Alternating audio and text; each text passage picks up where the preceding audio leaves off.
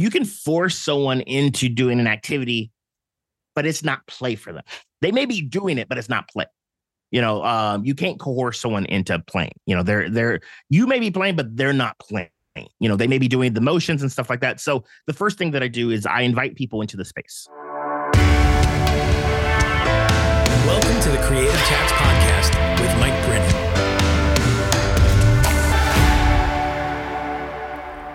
Welcome, friends, to another episode of Creative Chats.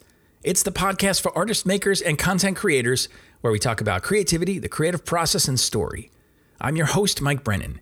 You can connect with me over on Instagram. I'm at MikeBone, or on my website, which is mikebrennan.me. Hey, I'd love for you to stop by dailycreativehabit.com. I've created several resources with you in mind as a creative person. First, there's a link to our free private Facebook group called Daily Creative Habit. It is filled with creatives of all types who have raised their hands to say, I want to show up more consistently for my creativity and craft. And so, if that's you, we would love to see you as part of this group. There's also a link to receive our free Daily Creative Habit email newsletter. This goes out twice a week and is filled with resources and inspiration and daily prompts for you as a creative person to make sure that you keep showing up every single day for your creativity. And lastly, there's a link out to the new Daily Creative Habit Guided Creativity Journal. And this is something that I'm really excited about because it's a 90 day journey that you can go on that guides you to plan and show up for your creativity and help you track and help you measure and figure out exactly what it is that you want to do and how you want to do it. This is available right now through Amazon.com. Hey, have you ever thought about play? Now, most of us think about play in terms of maybe a reward after we've done something, and we think of it often as a luxury, not a necessity. Well, today's guest, Gary Ware, is a speaker. He has written the book, literally, on play, and we get a chance to talk about where play has come back into his life, how he connects it with improv, and how he goes into organizations and corporations and speaks at conferences about the theme of play. And it's a great conversation we have, so I know you're going to enjoy it. Sit back, take some notes, and get ready for my creative chat with Gary Ware. Well, Gary, welcome to the Creative Chats podcast. Thanks so much for being here today. This is going to be really fun. It is, Mike. Thank you so much uh, for having me on. Yeah, yeah. So, you know, we were just talking before recording. Um, we've kind of been in each other's orbit via social media. Don't really know how we discovered each other, but somehow through the magic of connections and interests and overlaps, uh, somewhere along the way we're like hey that, that seems like a person i should be connected to. So i'm glad that today we actually get to take this connection into a, deeper level. And uh, i'm excited to explore your story and your journey and talk about play today of all things. So uh, this is going to be amazing. So before we dive into all that stuff all the good stuff uh, can you just let us know like who are you? What do you do?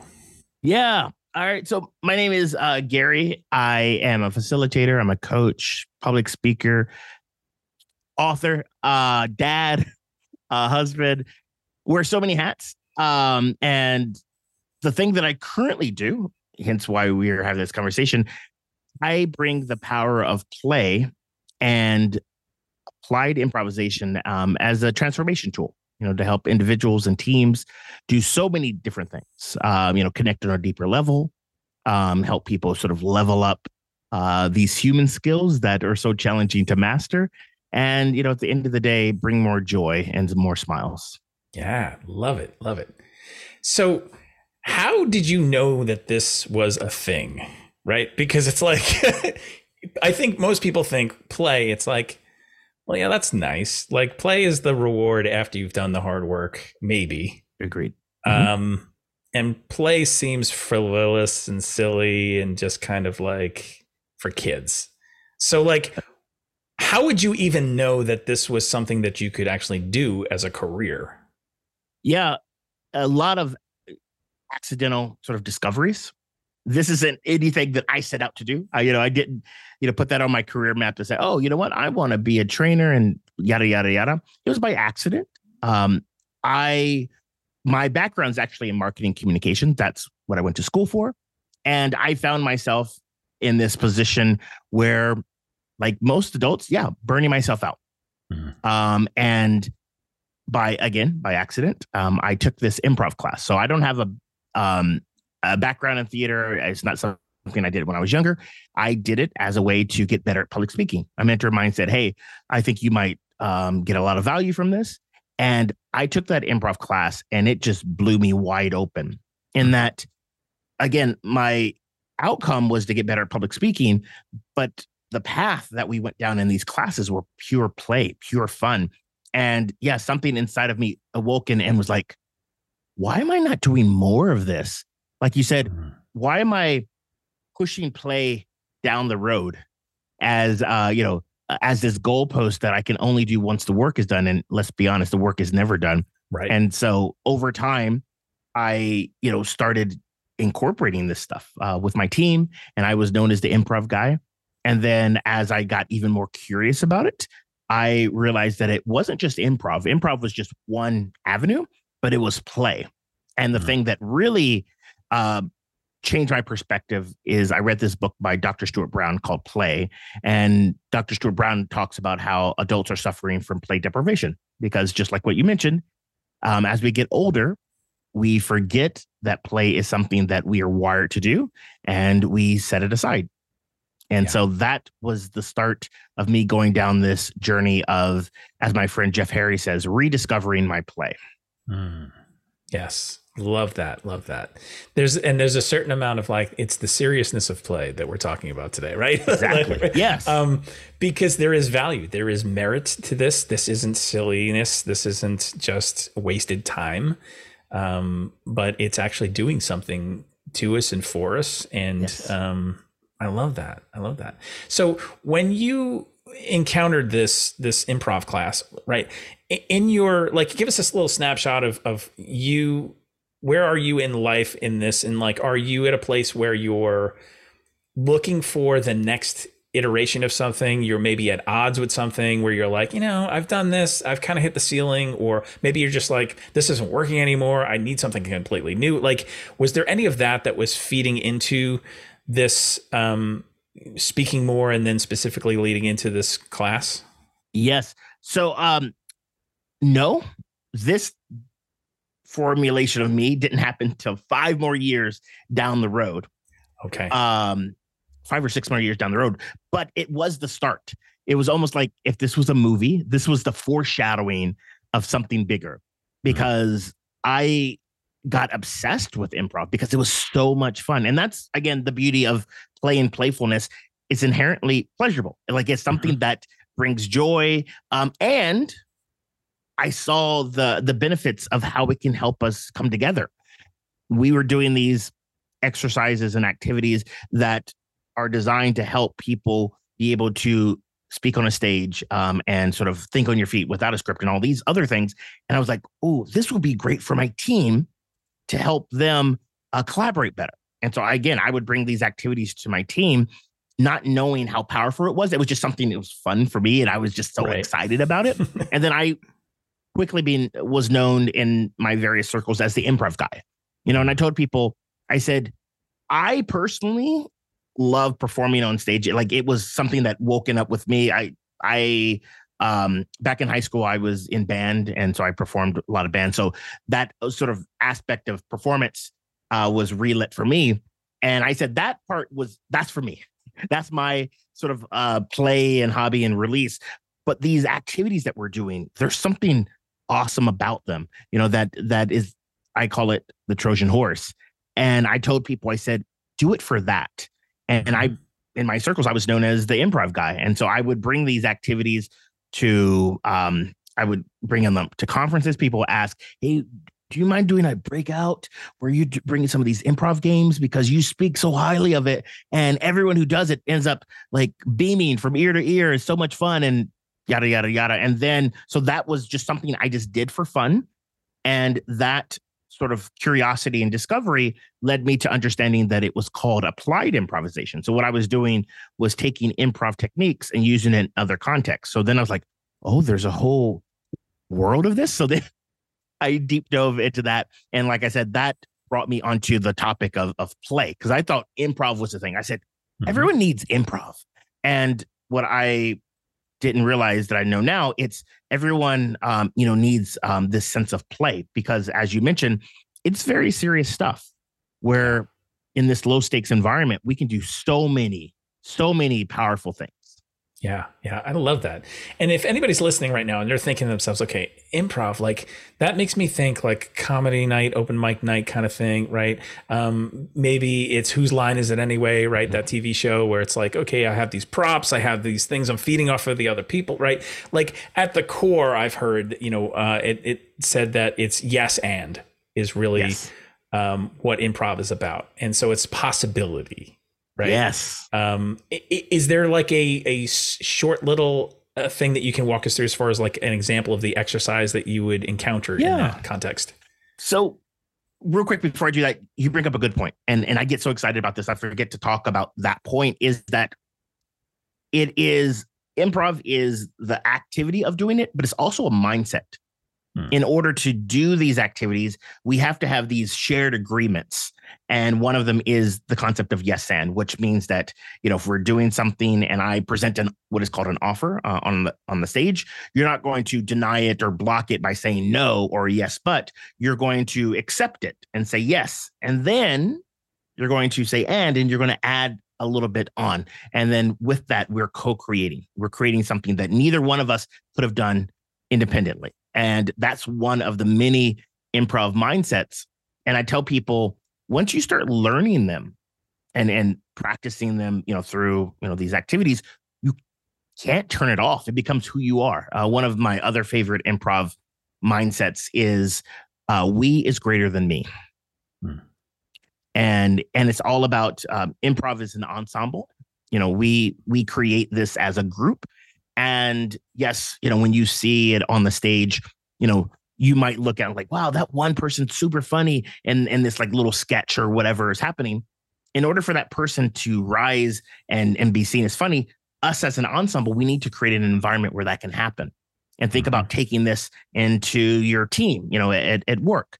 Um, yes, there are some people that are um, you know, considered like superstars that like maybe, you know, they're salespeople or this, that, and the other they couldn't be where they are without the team. You know, we we all come together and and whatnot. And so uh, an activity that gets people to understand that is just very simple.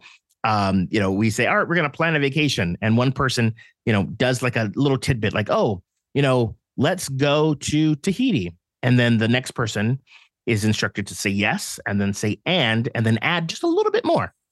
You know, like, oh yeah, uh, and when we get to Tahiti, first thing that we got to do, uh, you know, we got to go to the beach. You know, we got to put our feet into the ocean. And, you know, and then the next person will iterate on that.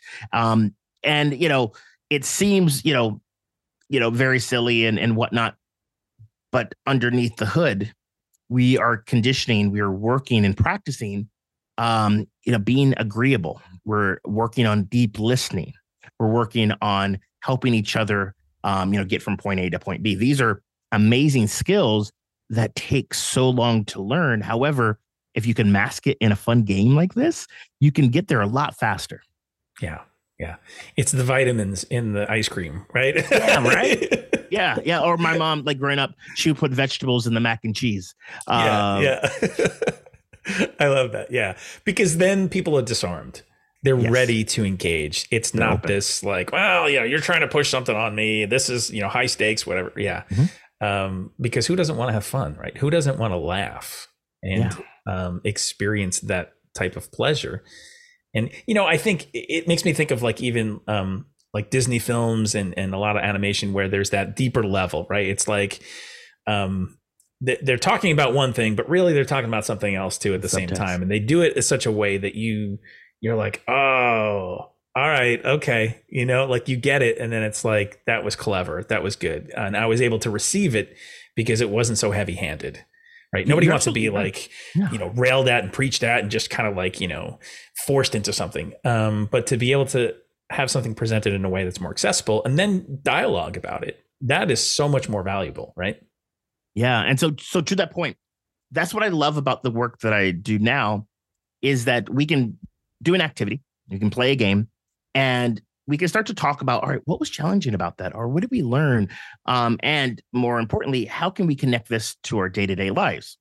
Our brain's always trying to make connections. That's what our brain does, and just like what you said, because it's at first through the context of this game, it's easy for people to open up about it. Um, case in point, I was working with um, sales team, and I was, you know, doing some of these fun fun games, and we were doing this activity where um, I had them sort of walk around the space, and I gave them different prompts, and they had to respond based on the prompt. So one of the prompts was um, for that round, anytime they got close to someone, they had to ignore them, you know, heads down, ignore them and then and then another one um you know act like oh they got cooties and then another one you know just make eye contact and smile. And then uh, one is like, oh, you know, act like they're a best friend that you haven't seen in forever. So we would go through these different modes, and then afterwards we would talk about it. And you know, uh, I was just asking a simple question of like, oh, you know, what was familiar about that, or what did you like, or whatever the case. And a gentleman, he said, oh, the ignore one. Oh, yeah, I'm from New York. You know, that's yeah. so so common for me uh, yeah, that that one felt more comfortable at home. I was like, oh, cool. And I said, um, anyone else have another sort of point of view on that? And and the scout, she raised her hand and she said, yeah, when we did that one, I felt so alone. I felt isolated. I felt like you know no one wanted me to be around. And then in that moment, uh, that gentleman who um, uh, who said, "Oh yeah, that's like my default," he made a connection. He realized that is how he acts at work. Mm-hmm. You know, he goes from his office, you know, to the to the break room to you know, he's heads down. He's a busy guy, and so then he came back and he said, "Wow, you know what? I didn't realize that I and this person high status, you know, in, in the organization, VP, you know, so um, uh, in in regards to power dynamics, you know, this person, you know, uh, high authority, and and he made this connection. He's like, I, you know, he's like, I didn't realize that I might be having effect on the people around me at work when I'm going straight from my office, you know, and beeline straight to the conference room or whatever, and and not making eye contact. I just, you know, I'm busy, so you know, I have a lot on my mind, and I didn't realize that it may affect the other people and how they think that I perceive them. And so, mm. in that moment, you know, we had a teachable moment through a game that we weren't even talking about that, mm-hmm. but again, we're intelligent beings, so we can make those connections. And then we're able to discuss, all right, what are some other uh, um, alternatives? What else? And and then he said, you know, then we, you know, he was like, oh yeah, you know, I should probably smile more. You know, you know, as I'm walking through, um, instead of you know thinking about the next thing I have to do, what if I'm just being in the moment and you know making eye contact and, and smiling? And mm. that all came from that person. Now imagine, like you said, you know, some other context, you know, hey, such and such, you know, you tend to be uh demeaning or whatever the case may be. You know, they may get defensive. Like, no, what right. are you talking about? I'm not, you know. So this was the game. This was fun. This is and um, you know, very playful, but at the same time, very serious because it has these uh this opportunity uh for people to connect and and learn and grow. Yeah. Yeah. I love that so much because it it's like putting people in a place where they're open yeah. And then when openness is there, possibility comes, revelation comes. Um, and it's not like you set out to have that outcome. That's just something that happened as a result of the activity you were doing. You couldn't plan for that, but nope. certainly in the moment, then you're able to step into that and steer that a little bit more specifically to have conversation around that to open it up even further. So that's amazing. I love that. I love that that's in even in that picture that you you shared is the the gem of improv and play at work. Um, now, in those contexts, I'm sure that you've probably had the people who are like the too cool for school. I'm not going to engage. This is stupid. I'm here because my boss told me I had to be here, kind of thing, right? How do you deal with that aspect in the room when maybe people are more willing to step into this place of play? Um, and what have you seen happen as a result? So, first and foremost, I, I, I tell people play is something that we're invited into. You can force someone into doing an activity, but it's not play for them.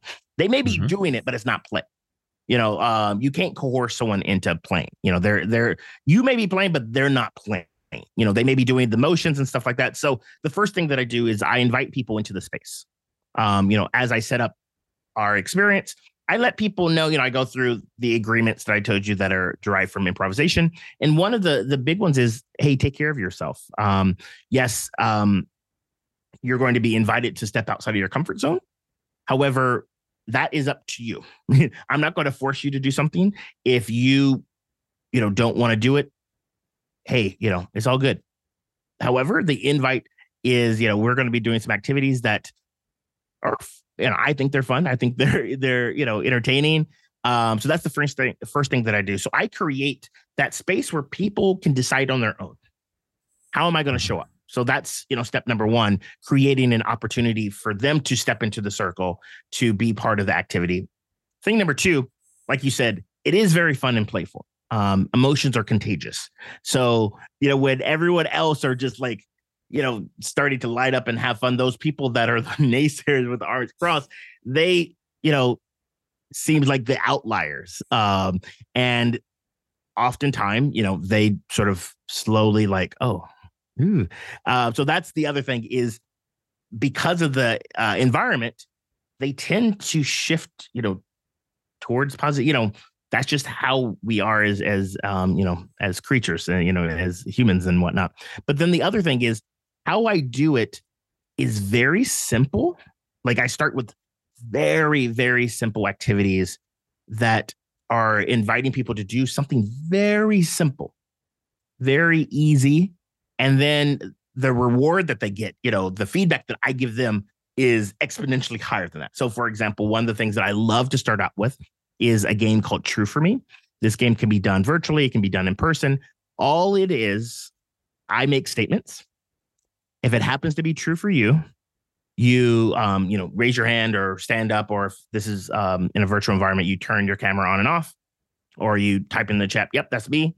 And what happens in that moment is that people are seen.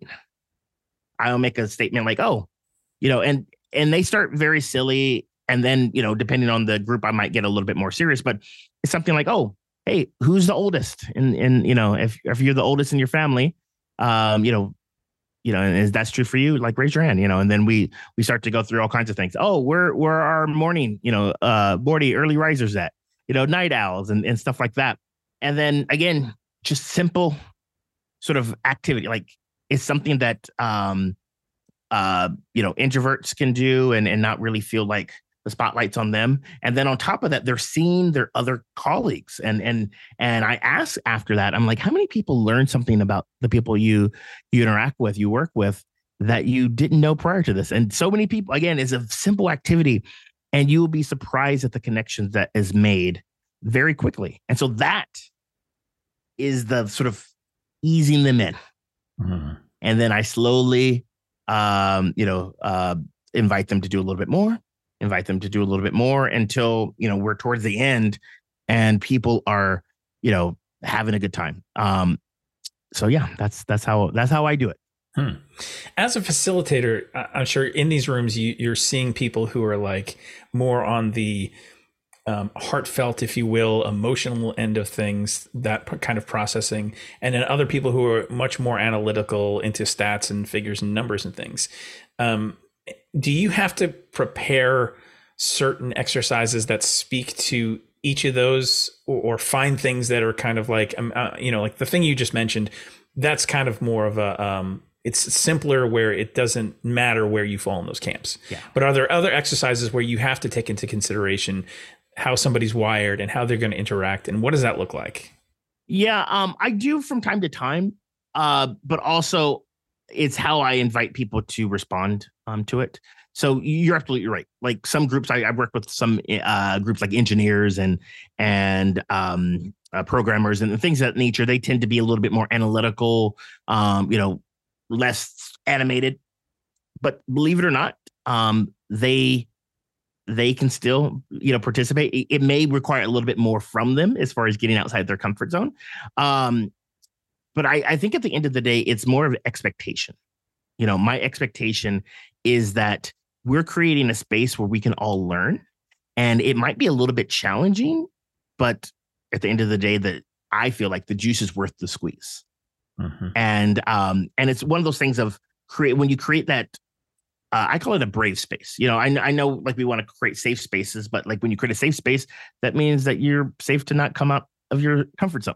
And so a brave space is a thing where we have higher levels of psychological safety where you can fail, where you can, you know, uh, fall down and, and get back up and and it's all good. Um, but in those situations, we can have a discussion where, you know what, I've, you know, we've done some activities and some people, you know, have been open like, yeah, this is really challenging for me. I, I'm more analytical and uh, this, you know, really, I had to work at this. All right, cool. Awesome. And I like to say we come a place, come from a place of non-judgment awareness. It's neither good, neither bad. It is what it is. Um, and so that is that, um, like as far as the space. Now, how I curate and, and put together these programs are based on what we want to do as far as overall outcomes. And so, mm-hmm. you know, I'm thinking of that of like, all right, is this session more about uh, confidence or communication or a mix of of a bunch of things? And then that's how I'm going to, um, that's how I'm going to, uh, you know, put together the activities. Gotcha. That makes a lot of sense. Yeah. So I'd love to shift gears just for a minute Please, and say, yeah. okay, so you as a person who's doing this facilitation, you're speaking, you're you're looking for opportunities to do this. I'm sure there's challenges involved in um, how you speak to people who you need to get in touch with who would hire you to come into these places, right? And especially again, at face value, it may be like play. Do we really want to bring someone in to talk about play? Like, so can you talk a little bit about like how have you had to learn how to market yourself or speak about what you do to people who may not on face value um, see the value in bringing you in? Yes. And so it's been a learning um uh learning exercise for sure. And this gets into like how I got to where I am. As I mentioned, my background's in marketing and communication. I always thought as far as my trajectory and career path um you know because you, you know like those social norms of like oh yeah you get a good education you get a good job and you sort of go up the ranks and if you've ever played the game The Sims, uh, which is a computer uh, yeah. uh, computer game, like where like people go on like their like sort of journey of, of being this, this, and this. I was on the quote unquote marketive marketing executive career track, and it's well, I thought like, oh, my sort of end game would be to run my own um, agency, um, and I found myself in a situation. Uh, it was back in 2013, 2014, where at the time I was working for a, a really great spot. You know, um, I was managing a team. I really liked the work we were doing. And then an opportunity came about for me to um, start an agency uh, of my own. Uh, the agency was already started, but I knew the people through an association and they were looking for someone with my skills to come on as um, a co founder. And so I did that. And it was and I was bringing these skills of of team building, like that was my my thing of growing the teams uh, and client strategy. Well, uh, we were in business for um, about four years, um, four years together, and then my uh, business partner ended up deciding that was his choice that we should go our separate ways. He had more of the business than I did, and so I found myself at a crossroads of what do I do now. Um, it mm-hmm. came unexpectedly. It wasn't anything that I planned for. And this was something that I was just doing as a hobby, doing for fun. You know, it, it brought me joy. And my my wife, she was the one who actually, and it's funny how the people on the outside they see things that we don't even see. And she was mentioning that, hey, you know, Gary, like you should really double down on this. Like I, I think this would be, you know, something that you would really um enjoy. Um, and so I had to figure out how do I make this work? And so at first, yes, I, um, you know, I was hitting up my my uh, network, and these were people in the marketing um, arena, and the things that they were experiencing with things that I was experiencing back there. You know, um, how do we keep our team engaged? Um, we're burning ourselves out, and I was like, hey, hey, yeah, they need this. is one of those things where even though like you know like deep down inside, you're like, oh yeah, I know I need this, but it doesn't seem logical. You know, like we said at mm-hmm. the upfront of like, how can I justify, you know, investing in this and and we're just playing for two hours? right. And so I'm like, okay. And then the whole concept of improv was kind of scary for some folks. Um, and so then I had to, uh, um, you know, practice what I preach and listen. So I asked, I said, what sort of challenges are you, you know, are you facing? You know, how can I be of, of service? And that's where I realized that, you know, it's the the whole Trojan horse game, you know, where we put the vegetables and the ice cream. They were experiencing all of the things that these activities can um, assist with. Um, you know, uh, improving uh, engagement. Uh, how can we help them be more innovative or creative and, and things of that nature? And so that's how I started positioning it. Mm-hmm. It's you know as a trainer that are uh, focusing on these amazing human skills that we all um, you know need help with, and the whole concept it's um, allowing them to practice it in a low stakes environment through experiential activities that will help them be more likely to be able to perform at that level when the stakes are higher. Mm-hmm. Right.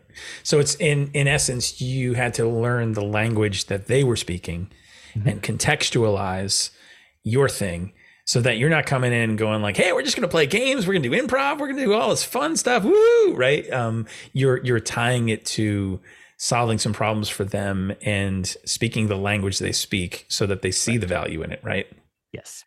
Tying yeah. it to business outcomes. Right. And and that was uh, that was the start of like, oh yeah, all right, cool. Now, now you know they're like, yeah, now now you're speaking my language, and then on top of that, then when it happens, and it's fun, you know, and and you know engaging, then I can like s- slowly, hey, guess what? We're we're playing, you know. Um, so I'm and anyone who knows who I am, like they know that oh, Gary's the guy that is the evangelist for play, you know that you know. So they get it, and they know that I'm positioning this in a way that makes sense um, you know, for the business and it allows them to justify investing in that yeah. and, and pulling their team, you know, away from the the work, you know, that they're mm-hmm. doing.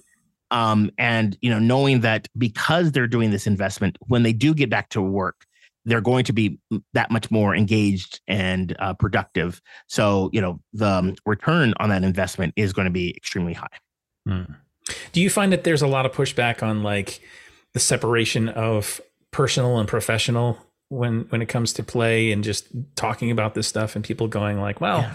I mean, I understand it in the context of personal, obviously, you know, but professional, I, I don't know, like, do they try and put it in, in boxes too much? And how do yep. you deal with that? Um, again, meeting people where they are, like, I totally hear you. Um, it used to, I, I, I think about my dad. My my dad, uh, you know, he was in the Navy, and then after he got out of the Navy, he uh, went uh, to work for a company called Lockheed Martin, and is very like separation, work and and and whatnot. It's like nope. Um, and that again used to be the norm.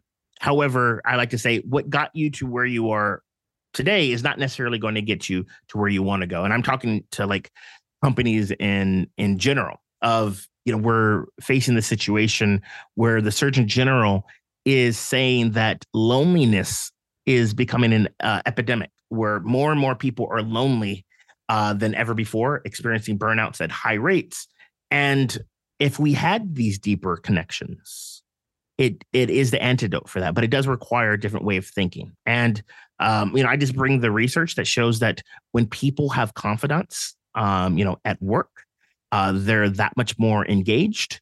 Uh, they recover from um, you know setbacks that much faster. They're going to stay with the company that much more. So there's a lot of research that supports that. And and then we have to be realistic. You know, it's like all right, you're not going to necessarily tell them everything, and they're not going to be like these confidants that you have you know outside of work.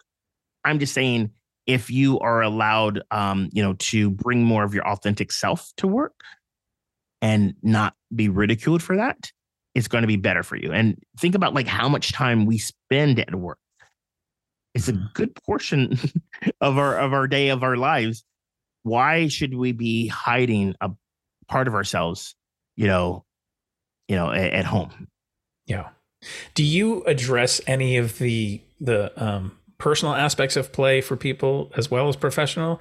And like I'm thinking, you know, you're talking about bringing these things into the workplace and letting people see a little bit more of you. But if really there's a root issue where the person's not playing at all, like even in their personal life, do you yeah. address that? Well, yes, uh, yes and no. So I, I, when I get the opportunity to talk about play, so I'm, I'm actually, it's, I feel like I'm getting more and more of those opportunities because w- what we're addressing is burnout. Uh, a lot of companies are bringing me in to talk about that, and you know, the the reality is, uh, your your personal life affects your work life, and vice mm-hmm. versa. And so the the question is, and I talk about rest. So I, I use use it through the context of rest. And I say uh, there are three types of rest. Uh, there's macro rest, so that's the amount of sleep that you're getting. And I'm not one to say that you need to get it eight hours, even though yes, there's a lot of research that shows that. I'm just saying whatever amount of rest you get, is it quality rest? And I and I talk about like you know what's our what's your wind down routine? You know, I have a six year old and he, he needs that. Like, all right, hey Garrett, it's time to start getting for bed. You know, boom, boom, boom. But as adults, we forget about that. But it's so helpful. Mm. You know, what are you going to do so that when you when your head hits the pillow and you you go to sleep that amount of time from when your eyes are closed to when it wakes up is the most restful so that you can do your best work. So you know that's the macro and then the micro is um you know the things in between you know um the work you know these these breaks. And most of the time people they don't know what to do. So they're mm-hmm. they're thinking like oh check an email. I'm like nope that doesn't count. Uh you know and so that's where we can have a conversation of what are the things that you do that brings you joy? And how mm-hmm. can you start to incorporate that? Uh you know more into your day to day and then most people realize like you know just like we said in the beginning they separate that as in they don't feel worthy of play because they didn't deserve it mm-hmm. even though you should get it because it's going to help you you know when done through the sort of right sort of context and whatnot it's going to actually help you be more productive. Mm, yeah. Um, yeah. And then the last one is uh, called Mezzo, and that is actually stepping away from the work and doing something that is creative or something that brings you joy. Um, we don't all have the luxury of being able to take six month sabbaticals. Um, however, we have to get a little bit creative. You know, what if it is, um, you know, some people during the summer, you know, they have like summer summer Fridays where you know you have the luxury of of you know cutting out of the office a few few hours early um, you know that's that's great. Um, but even if you don't have that what are those hobbies that you're doing that are going to one you look forward to it. So when we have something to look forward to we have high levels of uh, dopamine um, which helps us uh, be creative and um, helps us stay positive. Um, but also it helps rejuvenate the brain. You have something other than your work that you're thinking about right. and you start to connect the dots. Um, and there was a study that I saw where they interviewed inventors, and they found that inventors that had hobbies produced three times more inventions than those who didn't. And so, again, there's something that shows that when you have something that you do outside of work that brings you joy, you know, hobby, you know, it, it's all playful to me. You know, like mm-hmm. my definition of play is something that you do uh, that brings you joy that you can just do regardless of the outcome. Yeah. Yeah. And so, um, but yeah, that's how I start to incorporate that into the conversation. Got it. That makes a lot of sense. Yeah. And I'm sure that gives people a lot of places to go so that it's yes. not just this cookie cutter answer of like, well, it has to look like this or it has to be this. So, yeah. What does play look like for you? I'm sure your work feels like play just because the the pleasure in it. But aside from that, like what does play really look like for you in your personal life? Yes, and so I'm, I'm laughing because uh, I read something recently that uh, I, I, guess I'm considered an elder millennial. Uh, I'm like on the cusp. I could be Gen X. I could be millennial. It depends on what chart you look at. But it said uh, it said millennials are the types that have hobbies that turn into side hustles and, and then they wonder why they don't have hobbies. Uh, and so for me, my initial hobby was improv.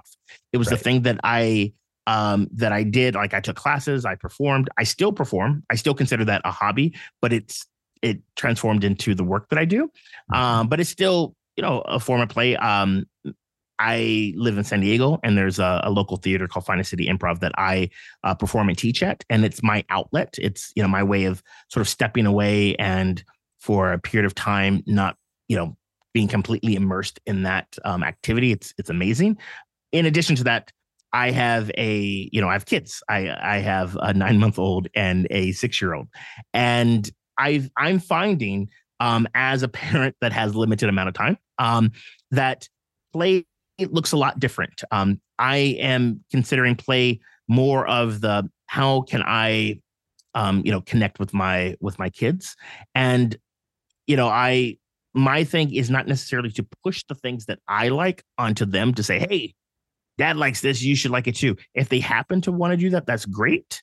Um, but if you know, if not, the end result is like, hey, how can we connect? And right now, mm-hmm. um, my oldest is into basketball. Um, I never played basketball growing up. Um, well, not like from a league or anything. You know, every now and then, you know, we shoot hoops and stuff. But it's been fun learning together. Hmm. Yeah, yeah, love that. And you know, you touch on something really important too, because the whole idea of uh, so many times we find ourselves pursuing something career wise that is either solving our own problem, it's an interest that we got consumed with, and it becomes this thing that moves from like, hey, this is a passion project of mine to this is now career or um, you know, job, there's income attached to it, there's other expectations attached to it. And sometimes that can suck the joy out of the thing. Yeah. And then we don't have something to replace it, and we're like, Ugh. and then, like you said, if we get interested in something else, then the, then the temptation is to be like, oh, well, this can I can earn money with this. I really enjoy this. I want to do more of this. I, you know, and round and round we go. Um, so I think you even identifying like that, speaking that out, um, calling it out, and then also saying like, here are the things that have nothing to do with anything related to work that could not be monetized. You know, no one's going to pay you to play with your kids. You know, yeah. nobody's going to pay. You know, like that kind of stuff. So I think it's really important that we identify areas like that that can remain untouched from even our best intention of I want to do this because I love this, and the temptation of mm, let's tip it over to side hustle. You know? Yeah, yeah. Another thing that I am very interested in. And it was during uh, 2020, you know, during the pandemic where I start to bring that back was a uh, magic. Um, I was the type of kid that loved um, at Disneyland going into the magic shop and and looking at all the tricks and then you know coming out uh, with one. And and the goal wasn't necessarily to like put on a magic show. It was just so cool just to um you know to learn that and to have something that you sort of tinker and master. And so i was going uh, during the pandemic when essentially everything that I got booked for like got canceled. Yeah. Uh, one, I had more time on my hands. Uh, then two, I needed something just to take my mind off of that, and and something you know, again, practicing what I preach is like, all right, what's something you know that I used to enjoy doing when I was younger that I can bring back in some way, shape, or form. And it was like, oh yeah, magic. And so my to your point, my goal wasn't ever to like, oh, I'm going to do a magic show.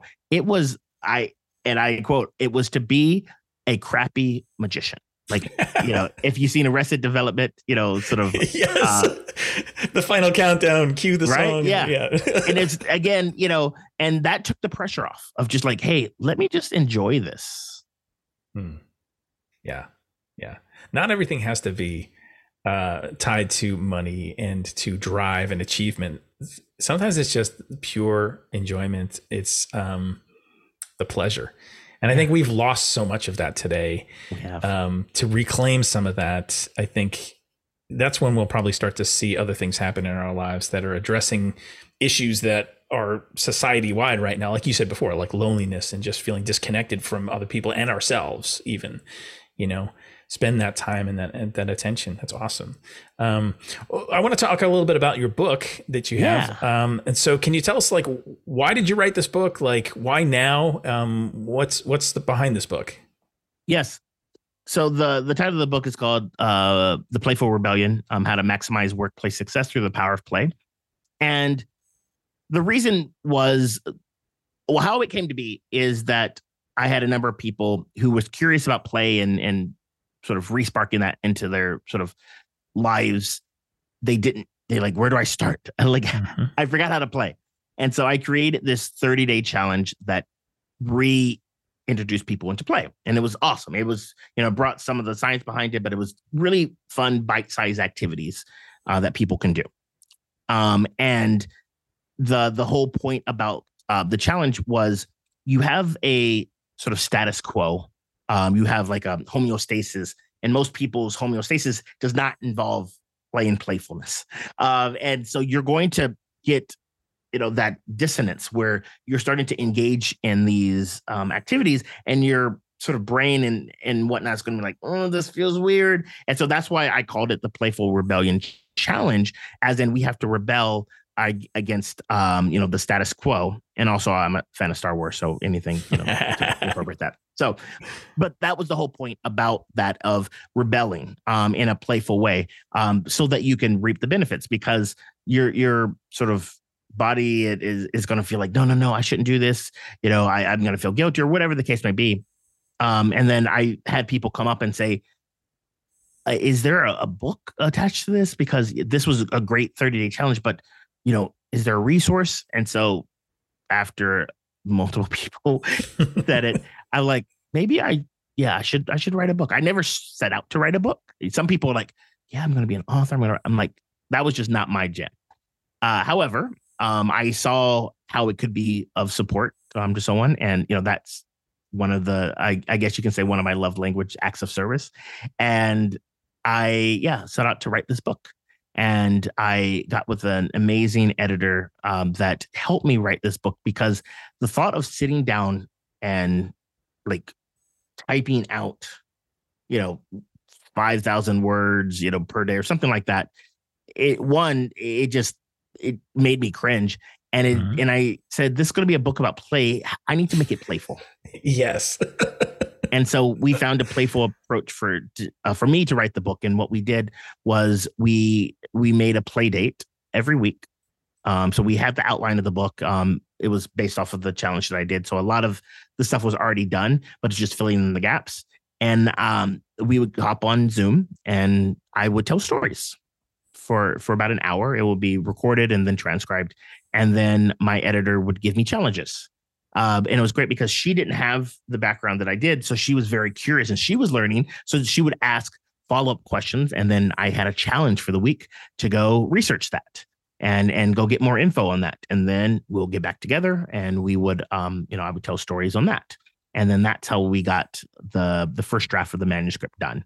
Um, so uh, again, me following my own um my my own uh, advice and and how can we create a, a place of playfulness? Because I talk about this in the book that most people they see the world as a proving ground hmm. where they have to prove to themselves and to others that they're worthy. And when you see the world like that you see others as competitors. Um you know you you know aren't necessarily going to um you know you could be successful at that. You know most people you know are a lot of people are but it comes at a sacrifice of like a lot of mm-hmm. times stress and overwork and stuff like that. And i uh, beg the question of like what if we can see the world as a playground a playground of possibilities you know? Instead of seeing people as competitors we see them as playmates. You know how can that be different? You know how can we transform that uh you know the mundane into the playful? And so yeah. that's you know what the book sets out to do is to to give you uh, a playbook uh, you know uh, to help you um, do that. Mm. i love that you were aware enough to go i'm writing about play. My process needs to be playful. Because otherwise there's the danger of killing play in the midst of trying to talk about it right? And i would hate i would hate the book. Like yeah. imagine this. Like i i i go through all of this and it's just a miserable experience and then I come out with this thing. And yes, I, I wrote the book, but then I'm just like so disgruntled about the whole thing. yeah, I can imagine that version of the book. It's all like, you know, Times New Roman, right? Or, you know, very bland gray, you know, just Well, so to that point, so after I finished the book and then um I I never published a book, so I was going down I went down the self-published route, made so many mistakes but learned so much but I got the first uh, edition. It was sort of you know designed and whatnot, and it didn't seem playful at all. I was like, "Oh, this this we need to change this." And so uh, I set out to find someone to help me design the book in a playful way. And the first thing I did, um, I reached out to a friend of mine, uh, Sarah Moyle, and she's an amazing um, illustrator. So she agreed to um, read the book, and then um, I had some ideas of things that could be illustrated and then she found some other uh, uh, places to be illustrated, and she hand drew um, all the illustrations in the book, which turned out amazing. And then um, uh, another friend of mine, uh, Beck, she is a um, an illustrator, graphic designer, and she designed um, the layout of the book. And so, uh, yeah, the finished piece, I'm very proud of. Um, you know, I felt like it was yes, it all came together very nicely.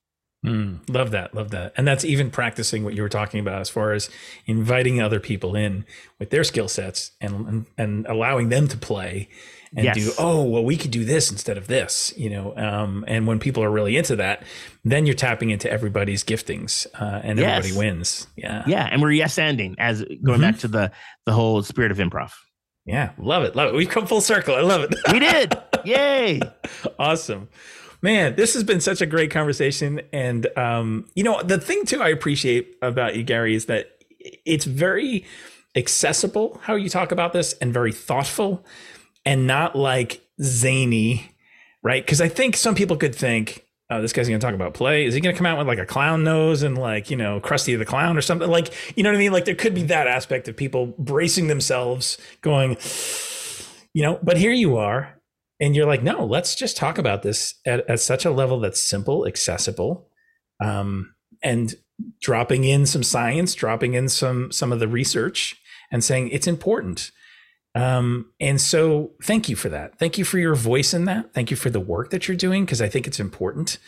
And I think it's more important than a lot of people even realize.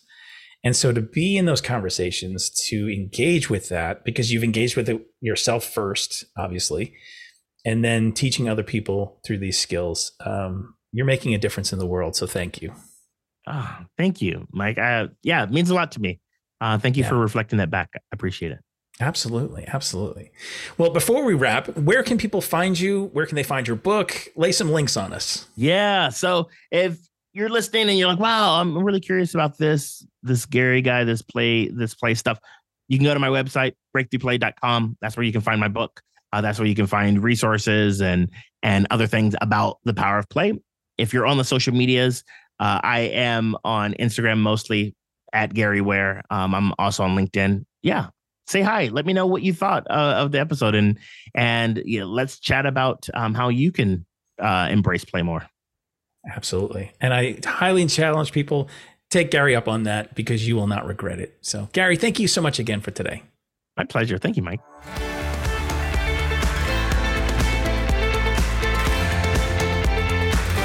Thanks for listening today.